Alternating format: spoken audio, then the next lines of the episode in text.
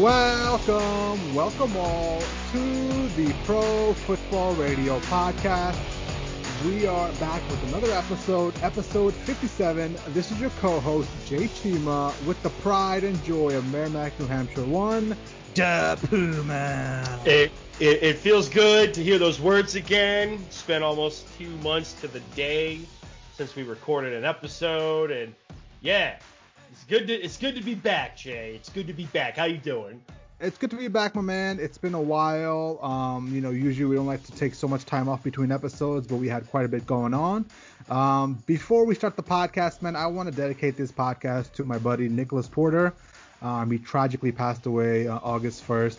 Uh, one of the main reasons we've been away for so long. But um, he was a great dude, man. He was not just my roommate or a friend, but he was more like a brother, um, almost somebody like a, somebody I considered family. Um, just a great dude, man. He'll be missed, and this one's for you, buddy. Yes, sir. Yes, sir. This is for you, Nick. Yeah. Um, okay, so like Puma said, we are back um, to give you guys a quick rundown of what this podcast is going to be all about. Um, as usual, we'll just bullshit and you know have some laughs real quick. Um, we'll jump right into a few storylines we're monitoring during the training camp. Um, one being the James Blake um, shooting up in Kenosha, Wisconsin, and how it affects the NFL. Um, another being the Patriots camp update and how the quarterbacks are doing it out between Cam Newton and Jarrett Stidham. Uh, we're also going to touch base on the Miami Dolphins camp updates.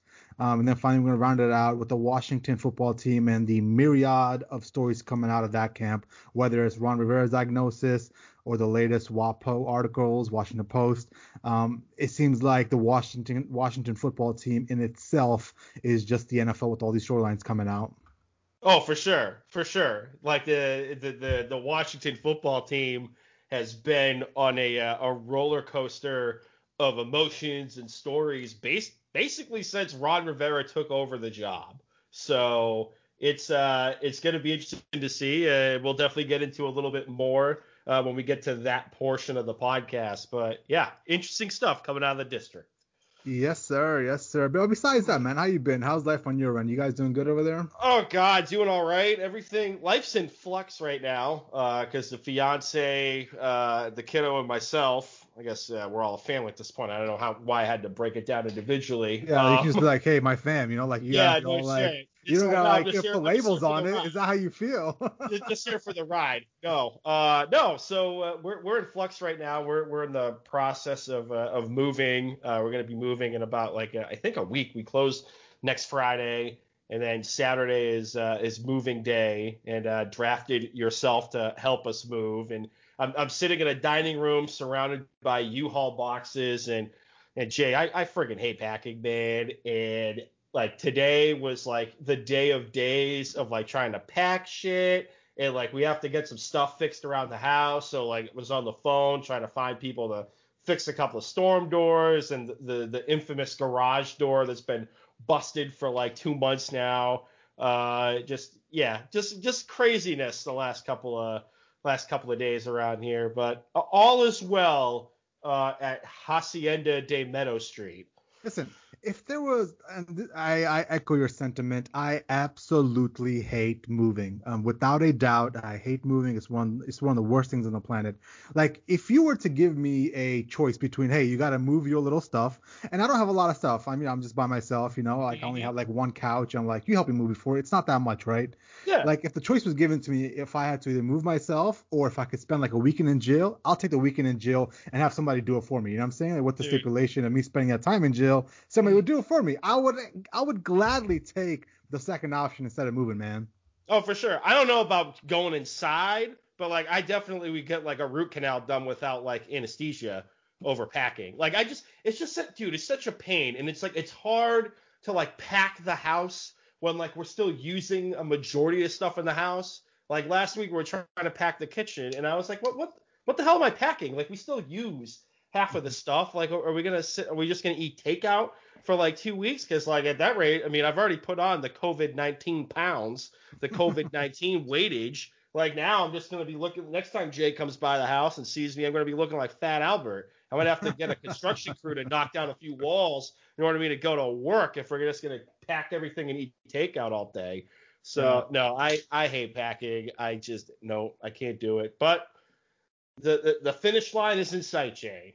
got got most of the stuff packed. Just gotta get the kiddo stuff packed, and then life will be good. And I gotta get a friggin' U-Haul, and we'll call that uh, we'll call that the the end of the day. Actually, I gotta rent a U-Haul. I got, thank you. For, I gotta I gotta remind myself to, to to place an order for a U-Haul. So this is fine. There you go. This is what we do on this podcast. We talk sports, and I remind you things to do, man. It is what Yep. it is, you know. Yep. The, the audience is listening and just taking it all in right now. Yeah, they're gonna they're gonna hit me up on Twitter at Brando underscore Puma and be like, hey hey Puma, did you get did you get the the U-Haul? I'll be like, no, that's why I'm living in a cardboard box outside of the house that my uh, the rest of the family's living in.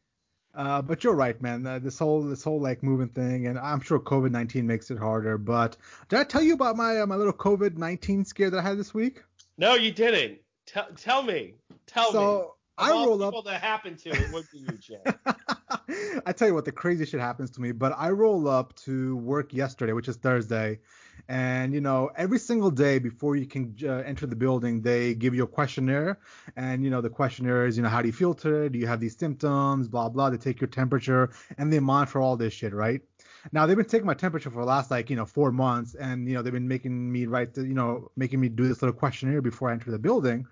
Uh, on this day, my like temperature was like about a degree and a half above the 97 point whatever it was, right? Um, Oh, and then on top of that, um, I had a sore throat, right? oh, Now, when I when I when I mentioned that, like the five alarms like went off in the building, like everybody lost their shit. They're like, "You gotta go get take a test right now!" Like, we got a code black. I know, Code right? black. Dude, it Jay's got the COVID. It, it was insane. It was like, you know, Jay's got the COVID, so you know, it's you can't come in here. So I had to go. eh, Well, let me back up real quick because I think it was not just that, right? So my co- this past weekend, I actually traveled uh, to Chicago, Illinois, to see some family, and Chicago in itself is a high risk state. So if you do come back from Chicago to Connecticut, you're supposed to self quarantine and all that bullshit. Um, but the, the fact that I traveled to Chicago and my company knew about it, and the fact that I had a little bit of a of a symptom, it kind of I kind of see the logic now. You know what I'm saying? It kind of makes Mhm. sense for me to uh, to go and get my little COVID uh, COVID test. Um, but essentially, I show up to this little place in Danbury called like Docs Urgent, and and you know on the website it says you know urgent care, you know come in whenever you can, no appointment needed. Um, you know it's one of those things will be a rapid testing, you'll be in out 30 minutes. Yeah, Guess about much- that. Guess how much time I spent? I got there. I got there at 10 o'clock in the morning. Guess what time I left with my COVID-19 results? Oh, let's see. I'll set the over under at an hour and a half. I'm gonna take the over. I'll say you were probably there probably two hours and 15 minutes. Six hours. You were there for six hours. Six hours. It was absolutely insane. It was absolutely insane. I spent so much time there, and you know, it was not just like the fact that they were busy. It was just a complete incompetence of that facility. I actually wrote them a very strongly worded review. I was just like, this is the most incompetence I've ever seen. Blah blah. Lack of organizational skills. Like I Was ripped the them to place shreds. you know? busy? Like six Yeah, I mean- I mean, like it was busy, but it was not as busy as. Uh, listen, uh, it takes like two seconds to do these tests, right? I went back there to get my COVID nineteen test. They stuck a little nose uh, thing in my nose. It took like 30 minutes after that, but it was just the, the the paperwork beforehand and the waiting and the bullshit and the disorganization that really caused all the issues, man. Jesus. I know. So how did it feel to get a stick shoved up your nose? Were they like, was it telling you what you were thinking? Like, was it picking your brain literally? Like, how how did that work? Listen, it was not that bad at all. People make it out to be a a, uh, a really you know daunting issue, and it's like uh, I've heard horror stories over it, but I I thought it was not that bad at all, man. It was like two seconds, two seconds on each nostril, and I was done. Like I I literally sat down, and be, between me you know chit chatting with the nurse for like you know five minutes, uh, the whole procedure itself took I would say 15 seconds max from the time Wow. she undid the little like you know tool they use. wow. Yeah. Six hours of paperwork. Man. Tara would have killed somebody. she hates paperwork with the passion of a thousand Oh suns. I, I was, was thinking like when you called me, I was like, oh, like it shouldn't be that bad. Like maybe it maybe it's like the drive-through kind of deal. Like you just sit in your car, that you stick your head out, they'll they'll do the thing. I didn't know like you were waiting inside for six hours. Jesus Christ. Yeah. Yeah, so it was uh it was interesting week to say the least. And that was not even the highlight of my week. The highlight Oh. of my week oh, what's the highlight of the week, Jay? The highlight of my week was Tuesday night, man. like it's been a crazy week, man. No lie. but the highlight of my week, man, and this is the last story we'll get to. People will get to football, I promise. But Tuesday night, man, I get back home from work, right? I like, you know, I get into my gym clothes, I'm ready to go, right? And I get into my car, I get down to my driveway, I get out, and I go to my mailbox to pick up the mail. And as I'm walking from the mailbox back to my car, um, like a cop car goes by, and I don't think much of it, right? I'm like a cop car just zooming by, it is what it is. So I get back in my car and I start driving, and all of a sudden I see this cop car turn around and get right up on my ass, right?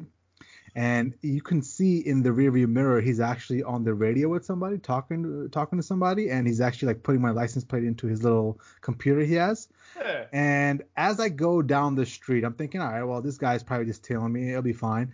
As i get down the street about another i would say three minutes down the street another a mile and a half all of a sudden like his boys show up and like five cop cars fucking box me in bro like it what? was something it was something out of the movies, man. It was absolutely insane. Like they boxed me in, they're on the loudspeaker, they're like, pull over, pull over, and I'm like, I'm trying, I'm trying, you know? oh my god. So they're telling me to pull over, right? And and like these two female cops roll up and you know, they're like start giving third degree. You know, who are you? Where are you from? What are you doing? And I'm like, God damn, like, uh, aren't you asking for my license and insurance? You know? Yeah. And eventually we got to the point where I gave them my license and my insurance, and they kind of ran the checks, and everything came back obviously clean. There was no issues. And but apparently what happened was there was a call. This is what they said. There was a call from one of the neighbors that said there was a suspicious male in the area wearing a black T-shirt. And I happened to be wearing. that's super descriptive. I know, in right? The middle of nowhere of Southbury. Literally, for those of you that don't know where Jay lives, lives in Southbury and it is it's kind of off the beaten path, right, Jay? Like you yeah, really yeah. have to go out of your way to find this part of town that you live in. Yeah, yeah. And apparently, you know, they got that, you know, report of a suspicious male with a black T-shirt, and I happen to be wearing that black T-shirt, right? Um, and you know, essentially, after they found out it wasn't me and I wasn't their guy, they're fairly courteous. I'm not gonna bash somebody, you know, just because I want to bash them. They're very courteous, very nice. They told me what the story was and they said you're on your way, you know. Um, I don't think much of it, man. And truthfully, at the end of the day, obviously, you know, the reason why I bring it up is because I ran the story and I ran the story by one of my one of my one of my friends, you know, Warren, and obviously he's yep. black, right? And yep. he sees it through a different lens than I do, right? He he thinks that this is racial profiling 101. Obviously, you know, I am of a Pakistani descent. My middle name is Mohammed. Like, you know, I am I'm Pakistani American, but you can definitely tell, you know, it could be from somewhere else. So you know, I ran this story by him, and he he's 100% convinced that I was racially profiled. And the cop that you know drove by the street um, when I was picking up my mail, he saw you, he thought you were out of place, um, and he wanted to pull you over. And that that line they fed you was bullshit at the end. So listen, I'm not I'm not gonna make something out of nothing. I really don't know what happened. I'm not gonna pretend like I do know, but I ran it through you know somebody that I thought would have a better explanation, and that's what he thinks, you know. Oh yeah, yeah, no, I mean it's dude, it just it doesn't make any goddamn sense. Like like you really have to go out of your way to to get. I don't know, man. It you know it's 2020. All bets are off, dude. Like all all bets are off. Nothing is stopping anybody from just calling the cops randomly on some person, you know, just for the hell of it. At this point, that's that's the way it works. I didn't realize it was like SWAT the movie Dude, coming to get you. And it's like you would have thought like, okay, they they run your plates, like, I mean, as far as I know, you don't have any open warrants, Jay. No, so, obviously I'm sitting here without any issues. You know what I mean? so it's like, okay, we're really gonna have like five cop cars show up because a random male in a black T-shirt was spotted somewhere in Southbury. It, that's so. You know what? This is the one time I'm gonna agree with you and Warren in uh, in regards to, to nonsense like this. Now, Brandon. now, Brandon. I. I will say, like, like I said earlier in, in, my story, like I, I did not feel at all, you know, an issue because once they found out who I was, it, it was cool. But I still say, man, and, and I know you guys joked about this back when I worked at Tradewin that time I got pulled over in, in Oxford by by the cops in Oxford, Connecticut, I, I, felt uneasy, man. The guy had his hand on his gun the whole fucking time. And obviously, looking back on it now, with the different information that we have about cops, you know, this is about three years ago. Um, you know, it kind of it kind of makes a little more sense. Like I had no issues here at all. Like I when they cleared me, it was cool. I was I was, I was good to go. You know what I'm saying? Mm-hmm. Um, But I mean, it's it is kind of a microcosm what's happening in the world right now in the world of sports, and you know, kind of leads into our first topic. And uh, unfortunately, it's it's another you know week and another un, you know unarmed black man is shot by the police, and this time it's in Kenosha, Wisconsin. Um, James Blake was shot seven times in the back, and he's paralyzed from the waist down. Uh, and the reason why I bring this up is because you know, this has led to um, quite a bit of outcry and protest in the sports world. Um, actually, I'll take it back. Not even protest, it's boycotting essentially, right? Uh, yeah. essentially, everything shut down, starting with the the Milwaukee Bucks, who were the domino that made it fell. After the Bucks, you know, boycotted because it is in their home state that this uh, shooting happened. You know, the whole NBA shut down, and then MLB shut down some games, and then NHL shut down games, and then the NFL shut down, you know, practices. And the reason why I bring this up is because, you know, it's one thing to discuss these issues but it's also to bring it back towards football, and this is why you guys come to us. You know, the question that I want to pose to you is, man, with everything that's happened and with all the boycotting, do you expect this year to see some sort of protest or some sort of sitting out a game or boycotting a game because of the social injustice in this country? Oh yeah, absolutely. And I mean, uh, from the New York Giants, I think it was uh, Saquon Barkley and and uh, the wide receiver Sterling Shepard. I mean, they they both came out uh, basically right after the the Milwaukee Bucks and the NBA uh, you know, boycotted the the playoff games. They said, you know, they're they're willing to do the same thing uh, in the NFL at some point this season. It's not just those two guys. You could go back on Twitter uh, Monday Monday evening, and you could just find tweets from Tyrann Mathieu and the NFL Players Association, the union, uh, and a couple other players, basically saying like this needs to stop. Like we're in lockstep with like what the Milwaukee Bucks are trying to do and I fully expect that to happen. It, it, it's it's definitely not beyond the. It, it's definitely within the realm of possibility that there could be players willing to sit out games. And you know, what do you from the NFL perspective? Like, what happens if a whole team decides to sit out? Like, is that team going to forfeit? Because the NBA, I think technically, if they wanted to, they could have said the Milwaukee Bucks were going to forfeit the game, but they they had the wherewithal to not do that but like it's it's so hard to reschedule games in an, LF, in an NFL calendar with all the travel and, and, accommodations for like a, 80 people traveling at once. Like what are uh, what are they going to do? Are they just going to move it a day? Are they going to move it to a whole other week in the schedule? Uh, it's it's definitely something to keep an eye on, and it's it's going to be fun watching football this year with all the people out there that saying, know, stick to sports, don't talk about politics. Well, when you got players, especially in the fantasy football world of things, when say you have Saquon Barkley and, and he sits out a game, yeah, what what are you going to talk about then? Like it, nobody's really going to give a shit about your fantasy team. It's going to drive the conversation, and especially with how gambling is involved in things. Not to you know put a monetary value on this, but every action that these players are doing, and don't get it twisted, I'm for the players and everything that they're doing right now is going to have a dollar sign, you know, consequence to everything that they're doing. Yeah, and you bring up a couple of good points, man. And, and I'll start off by saying this. I, I think the NFL itself, the leadership, the owners, and the commissioner need to be talking right now and meeting right now and figuring out what kind of game plan they're going to have for a team boycotting or sitting out. Because I'm in the camp of it's not you know, if it's gonna happen, or when it's going to happen. I mean, I think it's definitely going to happen. You just got to sure. kind of you got you're going to kind of have to you know figure out what the schedule is going to play out. And I think this is the one time that the COVID might actually have a positive effect. Why not just use the COVID schedule they've built in for the the flexibility? Why not just use that for a social injustice boycott or whatever they want to call it?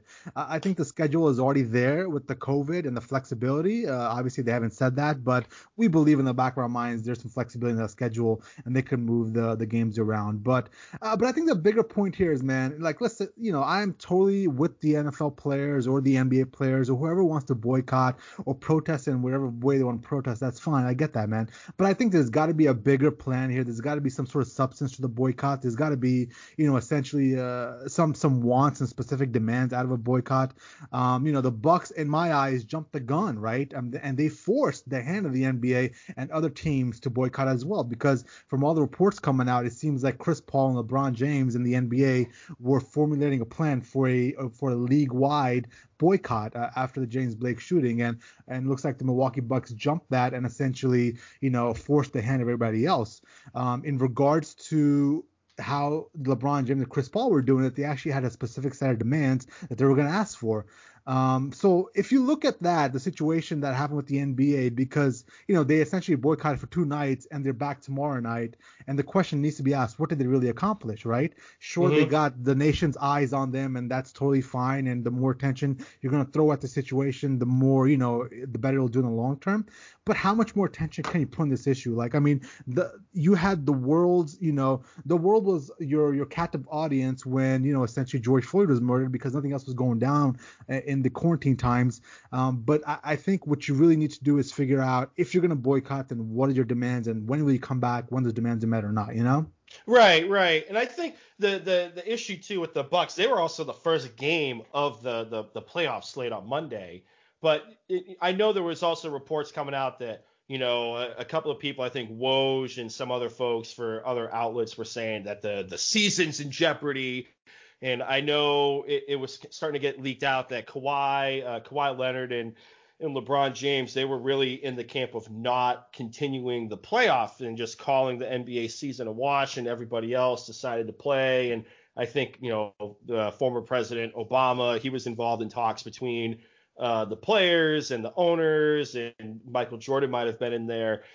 What my main takeaway was is, you know, you can look at social media with LeBron James, and he's got like what 70 million followers on Instagram and another 20 on Twitter, and all this other stuff. Like if they really, if they being him, if he really wanted to make an impact and drive change, like do you think the playoffs would really continue if like the face of the league wasn't involved? Like if he just said, I'm taking my ball and I'm going home because of this, and I'm gonna fly to Wisconsin, I'm gonna go to the State House in Madison, or I'm gonna go to what what the, whatever the hell the name of the Kenosha, Wisconsin. is. Yeah, and go there and march with people. Like that would have been a, a bigger catalyst of change than just saying, all right, we're going to sit out for two games and, and, we'll, you know, we'll pick this back up on Saturday.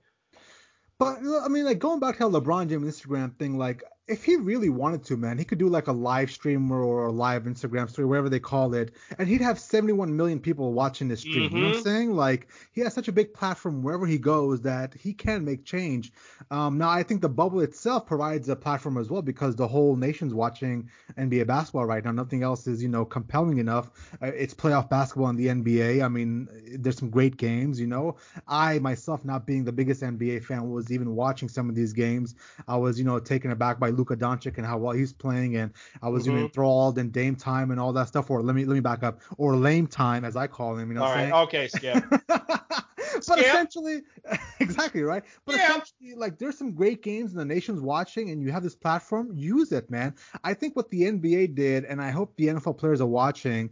You know, when you do decide to boycott, we're not saying don't boycott. I'm not saying that. Do whatever you gotta do, brother, man. Like if you feel like you gotta do that, then I'm here to support you but make something valuable out of this, right? At the end of the day, the NBA boycotted for two nights, and they, in my eyes, accomplished nothing really. They're back tomorrow night, right? I'm mm-hmm. sure they had some calls with some legislature groups. You know, they demanded the Wisconsin, um, the equivalent of the Wisconsin Congress to come back. Oh yeah, and, they were talking know, to the lieutenant governor and the district but, attorney but I bet you every single one of those lawmakers like saw that and just laughed. Like, I mean, why why would they care if the NBA stopped? In their minds, they gotta do a different way. The NBA has to go to the owners or go to the Milwaukee Bucks owner who has you know some deep ties with those lawmakers and kind of force it that way, or say you're moving the team out of Milwaukee, whatever you want to do. Essentially, have a game plan. And the NFL, I hope, is is watching and listening and figuring out the game plan that they can formulate when this thing comes around during during the fall. Because if it's one thing that we know, there's gonna be another murder and it's gonna be on TV, on social media somewhere, and we're gonna see it. It's gonna come up again. Unfortunately, it's the situation we live in. Yep. Um, so you know, we'll just see how it pans out. Yep, exactly. In 2020 until all bets are off. Yeah. So over under on the amount of games that will be affected by both COVID and social justice boycotting. Oh God, we're factoring in COVID, huh? Yep. Uh, let's see. What are we putting the over under at? Three and a half. I'll I'll uh. I think three and a half is high. Let's do two and a half. All right, two and a half. I'm gonna go. Let's see. I'm gonna go with maybe. Oh God. Three so games. Why, why? Yeah. So why you decide? I mean, I I'm gonna go with two games. I'm gonna go with the under because I think it's definitely going to happen once. Like somebody is going to make a statement of social, you know, boycotting or injustice, right? So it's definitely yeah. going to happen. And the odds say that there's going to be another shooting and it's going to be broadcast throughout the whole world. Um, unfortunately, I, I, think that's definitely going to happen. But I think the COVID part of it, I think they have a good enough hand with the COVID that it's not going to affect it. I think it's just going to be a social justice boycott, one maybe two games max.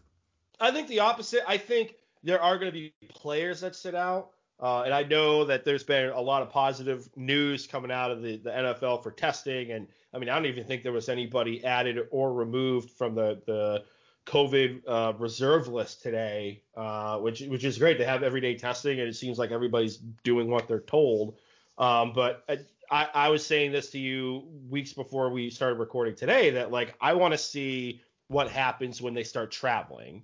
I think there's going to be more games missed because of COVID than than uh, than the, the the the social injustice, you know, boycotting. I just think that you know what's going to happen if an entire offensive line gets gets ravaged with this. And I hope I'm wrong. I'm not rooting against sports happening. I'm just I just feel like in, in this day and age, and we're also going into flu season as well too, that there's there's a higher probability of of games being missed because of this uh, COVID issue than than the social injustice factor.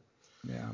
But I'm well, definitely with you. I mean, we're we're two weeks away from kickoff. Uh, everything in this country is a powder keg at this point. It, it's just going to take it's just going to take one other instance going on in this country to to put everything on tilt. And if that happens, I mean, we might not have sports. I mean, there were there were a lot of people reporting that across other leagues like Major League Soccer to to football at some point of you know canceling seasons were, were were was an option on the table. It's the nuclear option, but it was still there regardless. No, it's it's not the nuclear option. It's the first option for some fucking reason. Like mm-hmm. I've I've never in my life been in a in a spot where you know the NFL is like actively trying to make it work, and there's so much resistance, man. There's whether it's the COVID nineteen thing or the social injustice. Like I, I, just feel the NFL is not supposed to happen this year. Like it, it just seems like it's not in in, in the cards, you know. Mm-hmm. Um, it should be easier than this. It really should be. Like every time you turn around, there's like this this threat on TV. Oh, there's gonna be no season. Oh, there's no season. Like it's just it's just absolutely insane this year, man.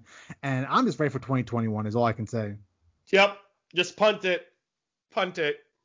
Um. Okay. Cool. So that'll be a storyline we'll kind of keep an eye on as the season season progresses, and we'll, give you guys updates. Um.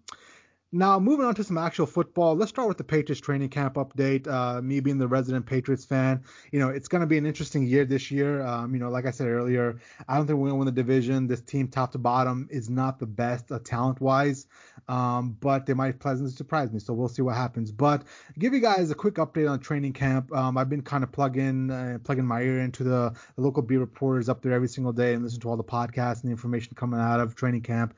Essentially, I'm gonna break this down into you know segments for you guys. The good, which is very few, and the bad, which there's quite a bit, a lot of. Um, it's fine. I, you got Damien Harris in, in the soft hands. Well, what I essentially what I did was I I just picked three good and three bad just because I could sit here and spout off 19 different bads and we'll just take three hours of your time. But here's the good.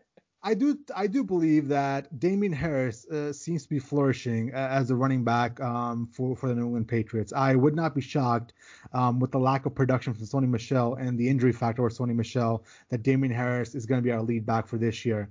Now it's always hard to pick out um, you know uh, running backs that Belichick is going to lean on because it's like you know every single week it changes. Um, but uh, you know the fact that Damien Harris sat out last year, he seems like he's fairly healthy. Um, he's very he was very explosive back in Alabama and college. Um, and looks like he has fresh legs. I do believe Damien Harris is going to be a running back to keep your eye on. Um, the next thing I want to point out, which is kind of in tandem with Damien Harris, is Isaiah Wynn. Um, Isaiah Wynn was the offensive tackle we took in the first round, uh, I think a couple of years ago or last year. I forget what year it is now. It was um, two years ago. Yeah, it's two years ago, and he's been plagued with injuries for two years straight now, and he hasn't really been able to perform. Um, but from all all indications coming out of camp, Isaiah Wynn is an absolute stud. He's holding the offensive line down. Um, he's opened up holes for Damien Harris. Um, so I, I am I'm really excited about Isaiah Wynn. Um, the third and final good uh, for my end for the Patriots is going to be the secondary. Um, they're having a great camp, but you know, then again, I, I, expect them to have a great camp. I mean, when you have Stephon Gilmore and you know the McCourty twins and you know the the veteran secondary that we have, uh, I'm pleasantly surprised at at the at the camp that the secondary is having. Um, now the bad. This is where you know it gets interesting. Um, I think the front seven on defense uh, is having a really, really hard time, man. And I think looking back, it's kind of expected because we have so many new faces on defense. Um, you know, the fact that Kyle Van Noy and, you know, um, who's the other guy that fucking left? Um, Hightower is not playing this year because of the COVID, and uh, I forget the guy that left as well. But Jamie Collins, he went to Detroit. Yeah, exactly. That's what we're looking for, right? Uh, it's a rash of people leaving and people opting out, and all these fresh faces coming in, like the Chase Winoviches and the Uches from Michigan. That all reports coming out of camp are indicating that the front seven just cannot get any pressure on the quarterback. They can't hold the line. Um, one of the reasons why the running game and Isaiah Wynn are having such a great, you know, um, camp is because they're just pushing that front seven around like it's nothing. So that's going to be uh, kind of an interesting to watch uh, watch an eye on. The second thing that I'm looking at is the wide receiver group, and from all indications, it's essentially Julian Edelman, and everybody else is trash. Um, looks like the wide receiver group is fairly, uh, fairly bad. It might be the worst, uh, the worst, you know, sp- uh, worst team uh, group on our on our whole team. So uh, from what I understand, Gunnar uh, Olszewski, which was an under undrafted wide receiver from last year, um, is our second best uh, wide receiver, and you know that's a great story. Undrafted receiver being the second best wide receiver after Julian Edelman, but on the other end, that means the rest of your wide receivers are trash. I mean, N'Keal Harry, he'll have like three or four good catches or one good practice, and it'll be reported, but for the most part, N'Keal Harry has been trash. Um, the tight ends themselves, um, you know, there's nothing great to write about uh, write about the tight end group as well. Um, so in general, I think the wide receivers are gonna be are gonna have a tough time this year, but that is one of the reasons why I believe the quarterback situation is in dire situation as well.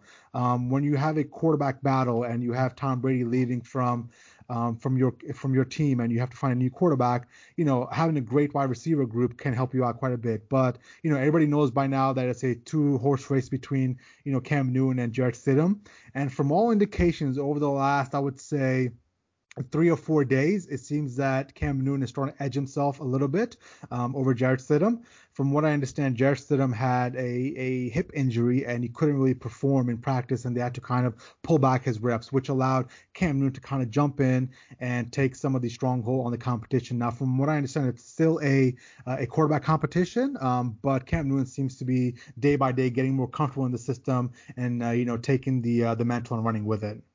Yeah, you know, for sure, especially like the quarterback aspect. I mean, even like up till I mean last week, you know, when Brian Hoyer was air quote like in the running for reps.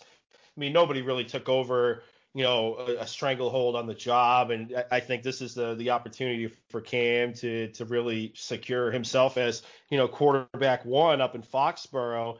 Um, it's it's good. Is Jay is Sanu still on the pup list, or did he come off? Sanu was on a pup list for most of camp. He came off, I believe, uh, about five days ago. Okay. Um, he's working himself back into shape.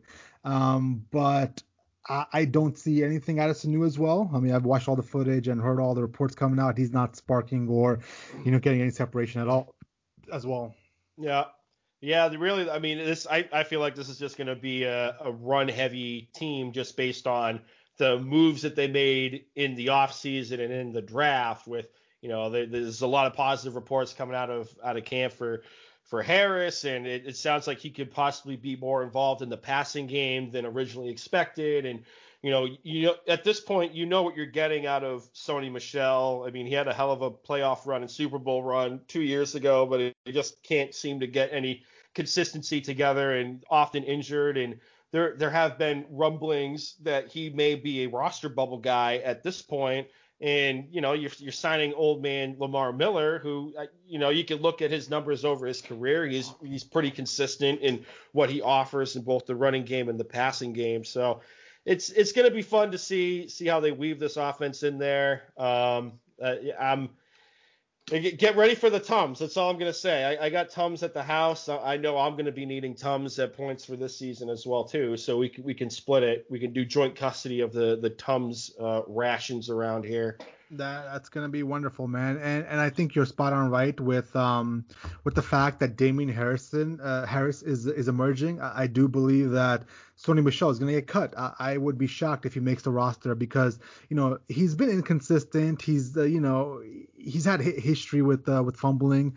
Um, on top of that, you know uh, J.J. Taylor is an undrafted uh, rookie that that's kind of showing out in camp right now. Right, and you got um, Rex you know, Burkhead back there yeah, too. Rex like, Burkhead, how many, Damien Harris, how many you, you James, James White, Lamar Miller. I, I truly do believe Sony Michel is, is, on the bubble. And you know what? Great. Fuck him. I, am sick and tired of Sony Michel. I am so so angry with who he is and who he's become. We thought he was gonna be the the hot fucking running back for the next 10 years for us.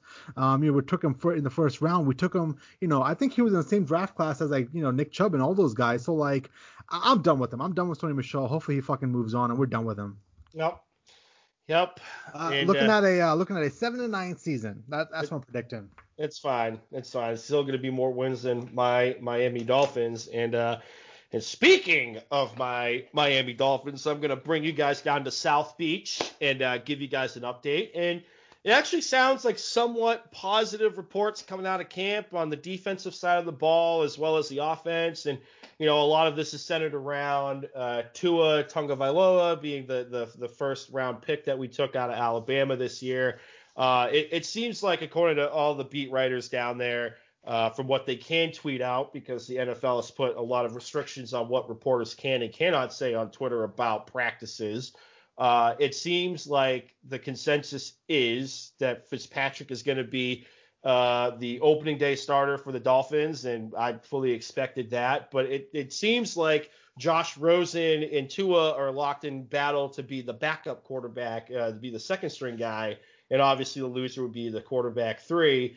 And uh, it seems like it was neck and neck. There was a point last week, I believe it was Friday. Uh, Fitzpatrick he had to leave uh, training camp to deal with the personal matters, so a lot of the the number one uh, reps were being split between Rosen and, and Tua and nobody really took a stranglehold on on that job or that performance. Uh, but day by day, uh, you're hearing more reports of Tua getting a little bit more comfortable in the offense and stringing more practices together uh, consistently in a positive manner.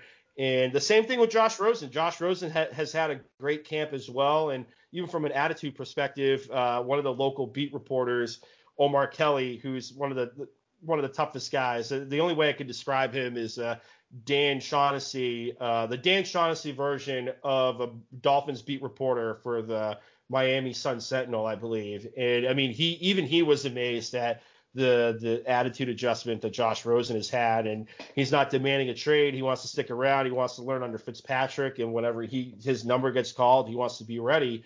Um, for me, on the offensive side of the ball, I'm more interested in the wide receiver competition or or the depth, I should say. I mean, DeVante Parker had a breakout season last year, but uh, Preston Williams, he he is one of the one of my guys that I think could be a breakout candidate in the NFL this year. He he was stringing a, together a bunch of positive performances last year until uh, he had an ACL injury that shut him down for the remainder of the year. But I mean, this guy is talented coming out of Colorado State last year. He went undrafted not because of his talent, but because of some off the field issues.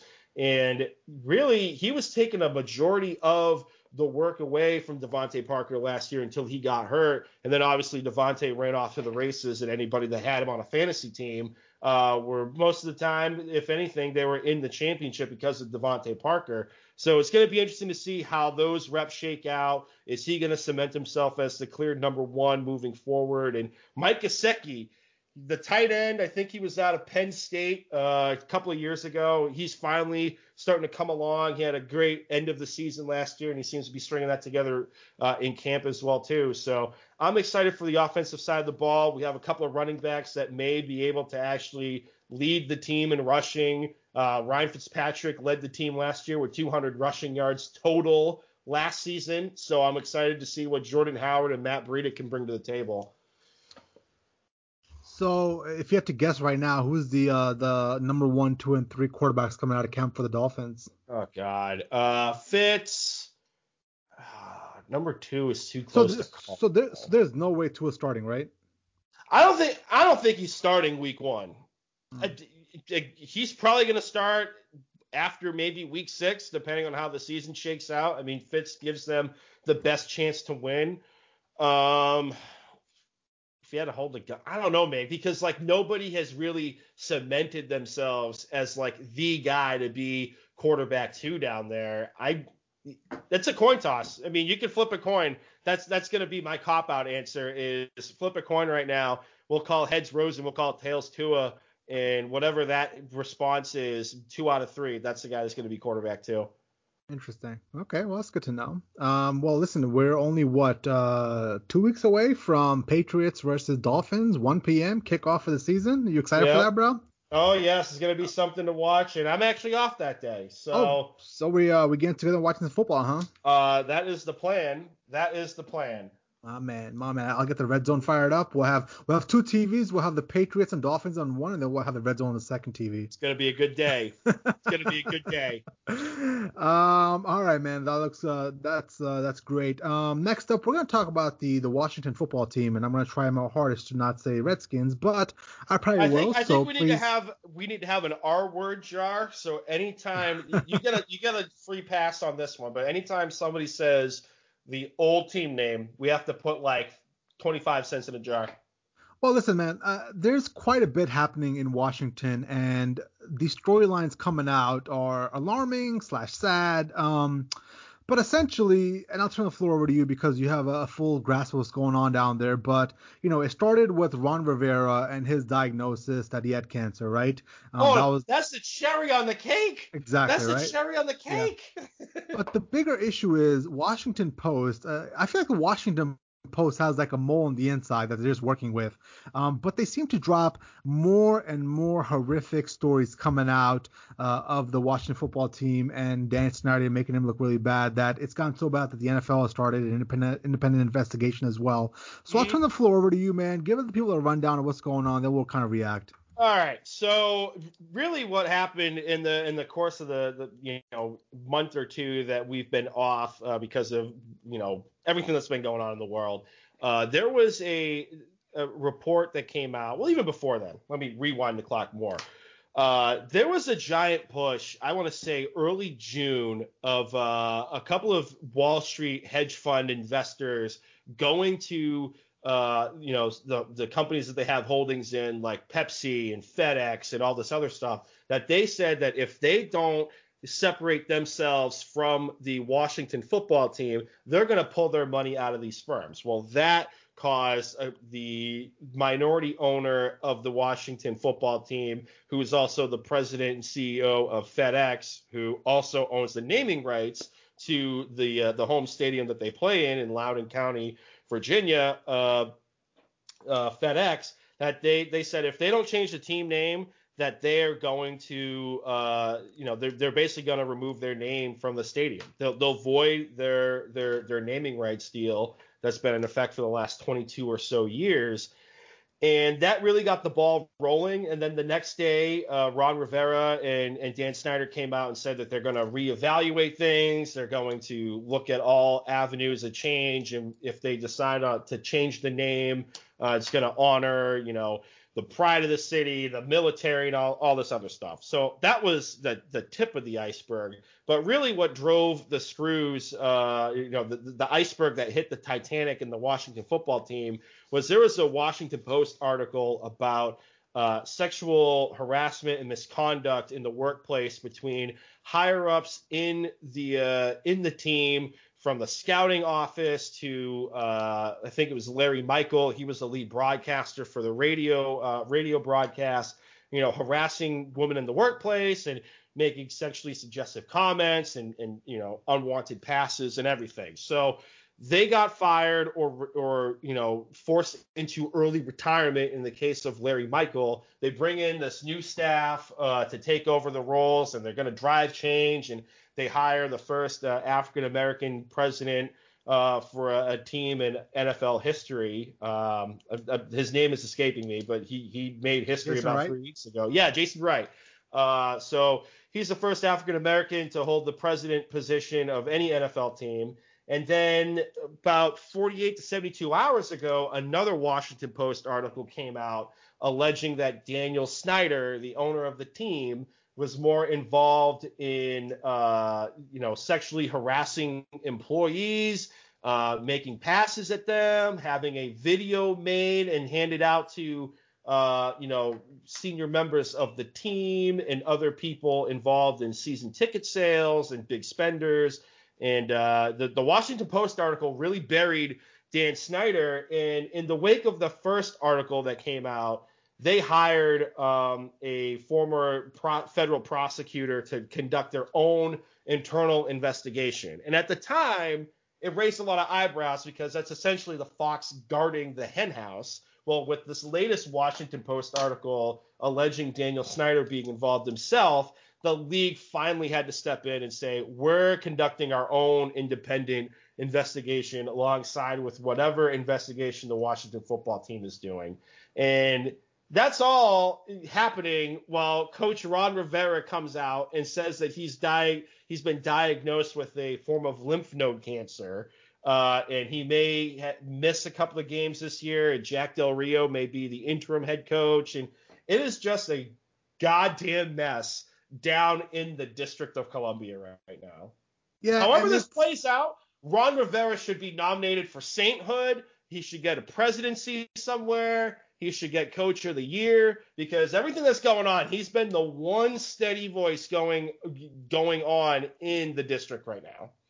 Listen, and the worst part about this whole thing is, man, the Washington football team does have a good football team in my eyes. Now, it's not going to be like, you know, when I say good football team, I mostly mean the defense. I think that defense is gonna be is gonna be lights out. It has a chance to be a top ten defense. When you add Chase Young to Ryan Kerrigan and all those boys on the defense, I mean that is going to be uh, just something spectacular to watch. Um, and in this league, we know if you can play good defense and run the ball, there's a good chance you can win games, right? Mm-hmm. Um, but with all this bullshit coming out, it, it, begs the question: just how distracted will the Washington football team be? Oh, um, right? we missed the Derrius Guice getting released. I mean that that's that's a small thing. Battery. Yeah, that's a small thing compared to everything else going on. You know yep. what I'm saying? I'm not trying to make light of domestic battery because it's a horrific, you know, charge. But there's so much going on, so much fucked up shit going on in the Washington football team that that you know is barely making the the news. And and I think the worst out of all of it was the fact that Dan Snyder himself seems to enable this environment of you know sexual harassment where he's passing out videos and you know the, I think the one that got me was a lewd video. Uh, that one was the one that oh, I was like, the Costa Rica is, photo shoot. Yeah. Yep. I mean, like you're, t- you. I mean, how creepy is that, right? So I think the NFL really needs to look at a hard, uh, take a hard look at Daniel Snyder and who he is. Um, I do believe that they should force him to sell the team. I mean, I think there's so much fire here that it's painting the NFL in a bad light. And if you're really in the, you know, uh, making sure everybody is equal and there's justice for all in that business, NFL, then you really need to look, look really hard at Daniel Snyder and who he is as a person. Yeah, and you know it's funny because earlier in the day, I think it was Monday or Tuesday when the the Washington Post article came out alleging Daniel Snyder's direct involvement. You know, he released a statement through his attorney, and long story short, they called it a Washington Post hit job, and these allegations are unfounded, and you know, basically we'll have our day in court, yada yada yada. Well, fast forward Six hours later, the Washington football team releases their own statement, basically whitewashing everything that Dan Snyder's original statement said, and said that anybody that felt like they were, um, you know, not slighted, but a victim of some of these allegations themselves, that they should come over, uh, come forward and discuss these options. You know, you can you don't have to worry about your non-disclosure agreements or whatever. We, in order to facilitate change, we need to hear all of these allegations in order for us to move forward, kind of deal. And it, it when I saw that statement, I was like, there, there, the truth is somewhere in between. Like maybe he didn't do all of these things, but he did enough that they had to release a separate statement from the owner of the team saying everybody that was you know that was involved or felt like they were a victim needs to come forward now. Yeah.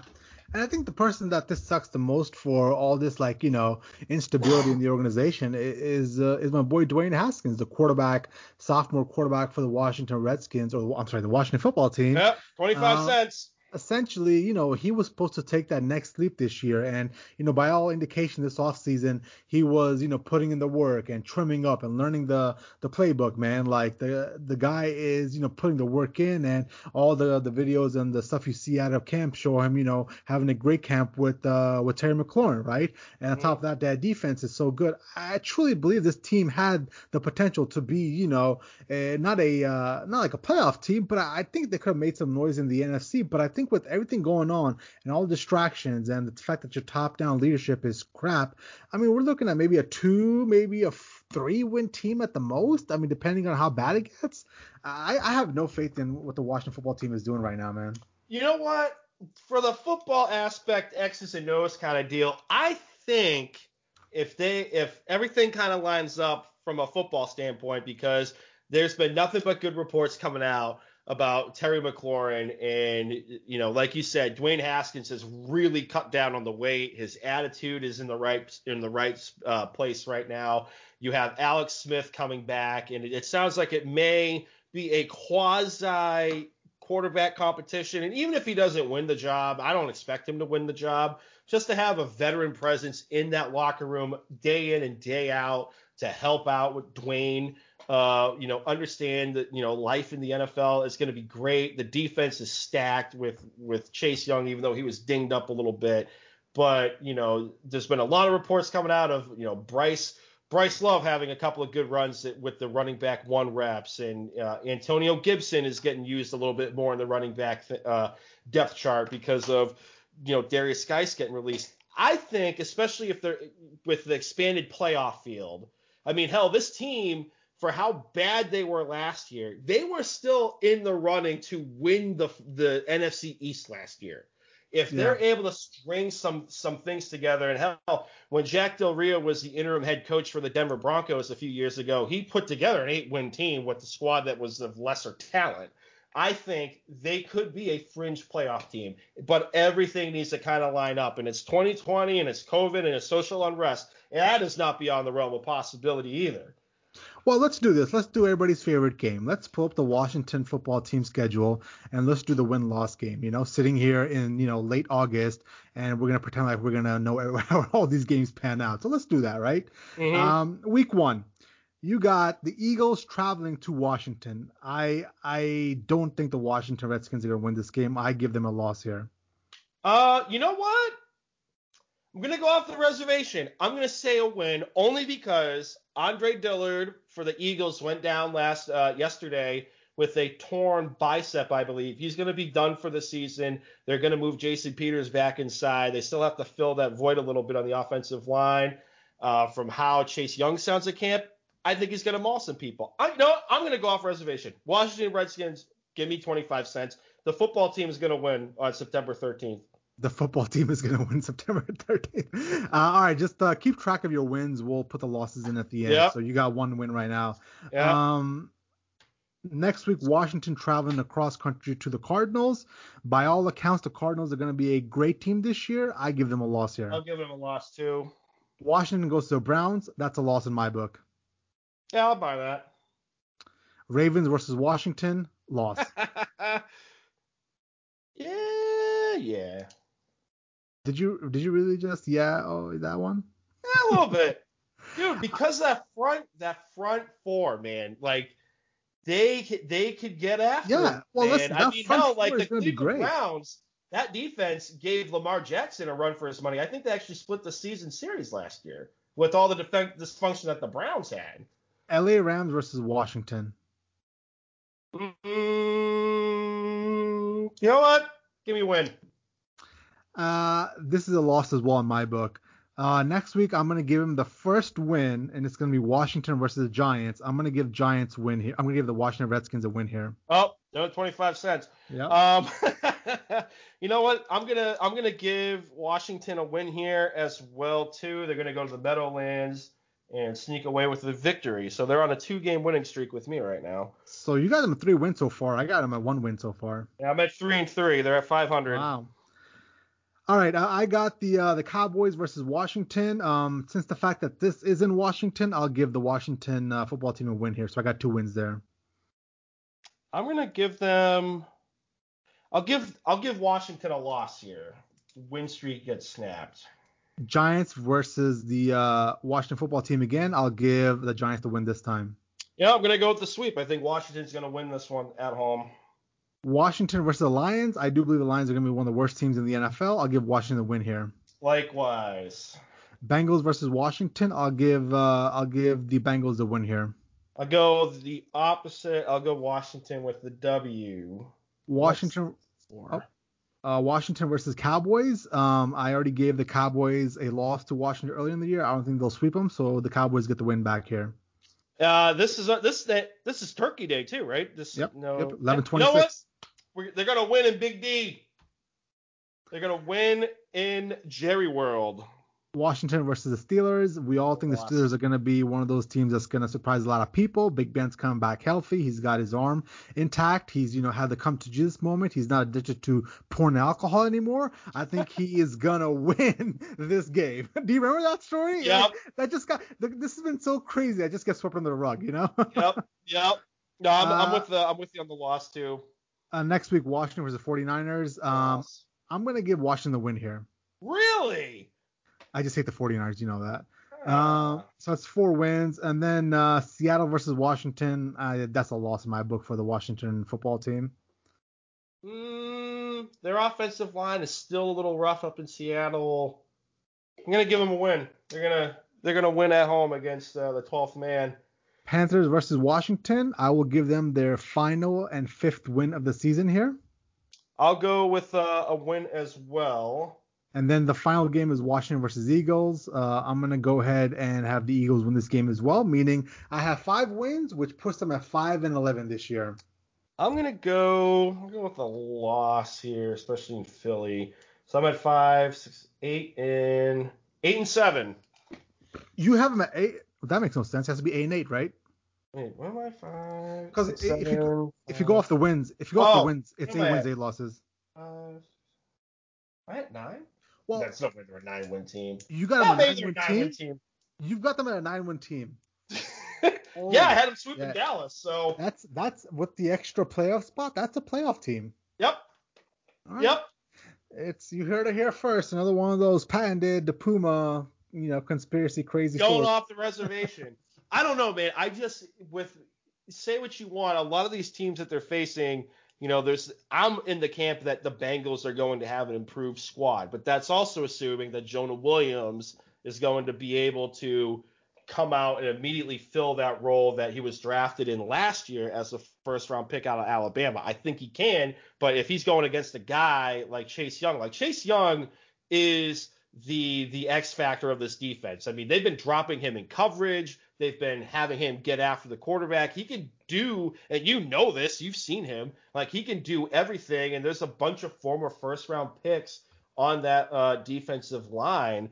I think that if you know some of these teams, like the Bengals, like the Seattle Seahawks, you know they're going to have Russell Wilson running for their life, and especially early on in the season, there's no there's no actual preseason games. You know Jordan Palmer, he's uh, a quarterback coach for a couple of people like Sam Darnold and uh, Josh Allen and whatnot. A couple of weeks ago uh, with uh, Albert Breer, he, he came out and said that the first couple of weeks the offensive line play is going to be bad, the quarterbacks are going to be running for their life. That plays into the strength of this Washington football team, especially with the Jack Del Rio coach defense. I think this line is going to surprise some people. Yeah, listen, uh, that's not the debate here. I think I think that uh, that defensive line is going to be probably a top 10, you know, defensive line unit in the NFL. You know, I I had the chance of seeing Chase Young play in person uh, last year at the Ohio State Michigan game, and you know, it, he is so big and he's so physical and he is just unbelievable, man. Like, you remember that meme of Derrick Henry standing next to Mark Ingram? Do you remember that? Yep.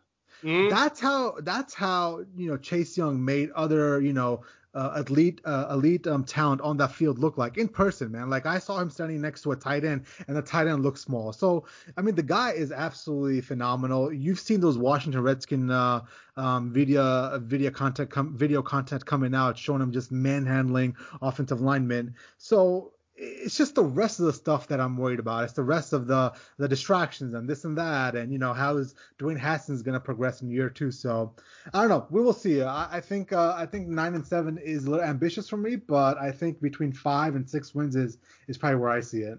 Yeah. You know what? Terry McLaurin, F1 McLaurin, Scary Terry, whatever your nickname is for him. I think he has the potential to be man, he's getting. I think he could be a top top 15 wide receiver, borderline top 10 kind of guy. I mean, everything with he, that he, he was dealing with last year, and he's a savage, man. He is. He came out of nowhere dude. too, man. Like he he, he has pick. He has good skills, and I watched him at Ohio State, and I know of his ability. I just didn't think he was gonna be this good, man. Listen, uh, this is this is the the one fantasy thing I'll, nugget I'll drop real quick. A sleeper that you want to pick up as late as possible if he's still available. Pick up Parris Campbell, the uh the former Ohio State wide receiver mm-hmm. currently playing for the Indianapolis Colts.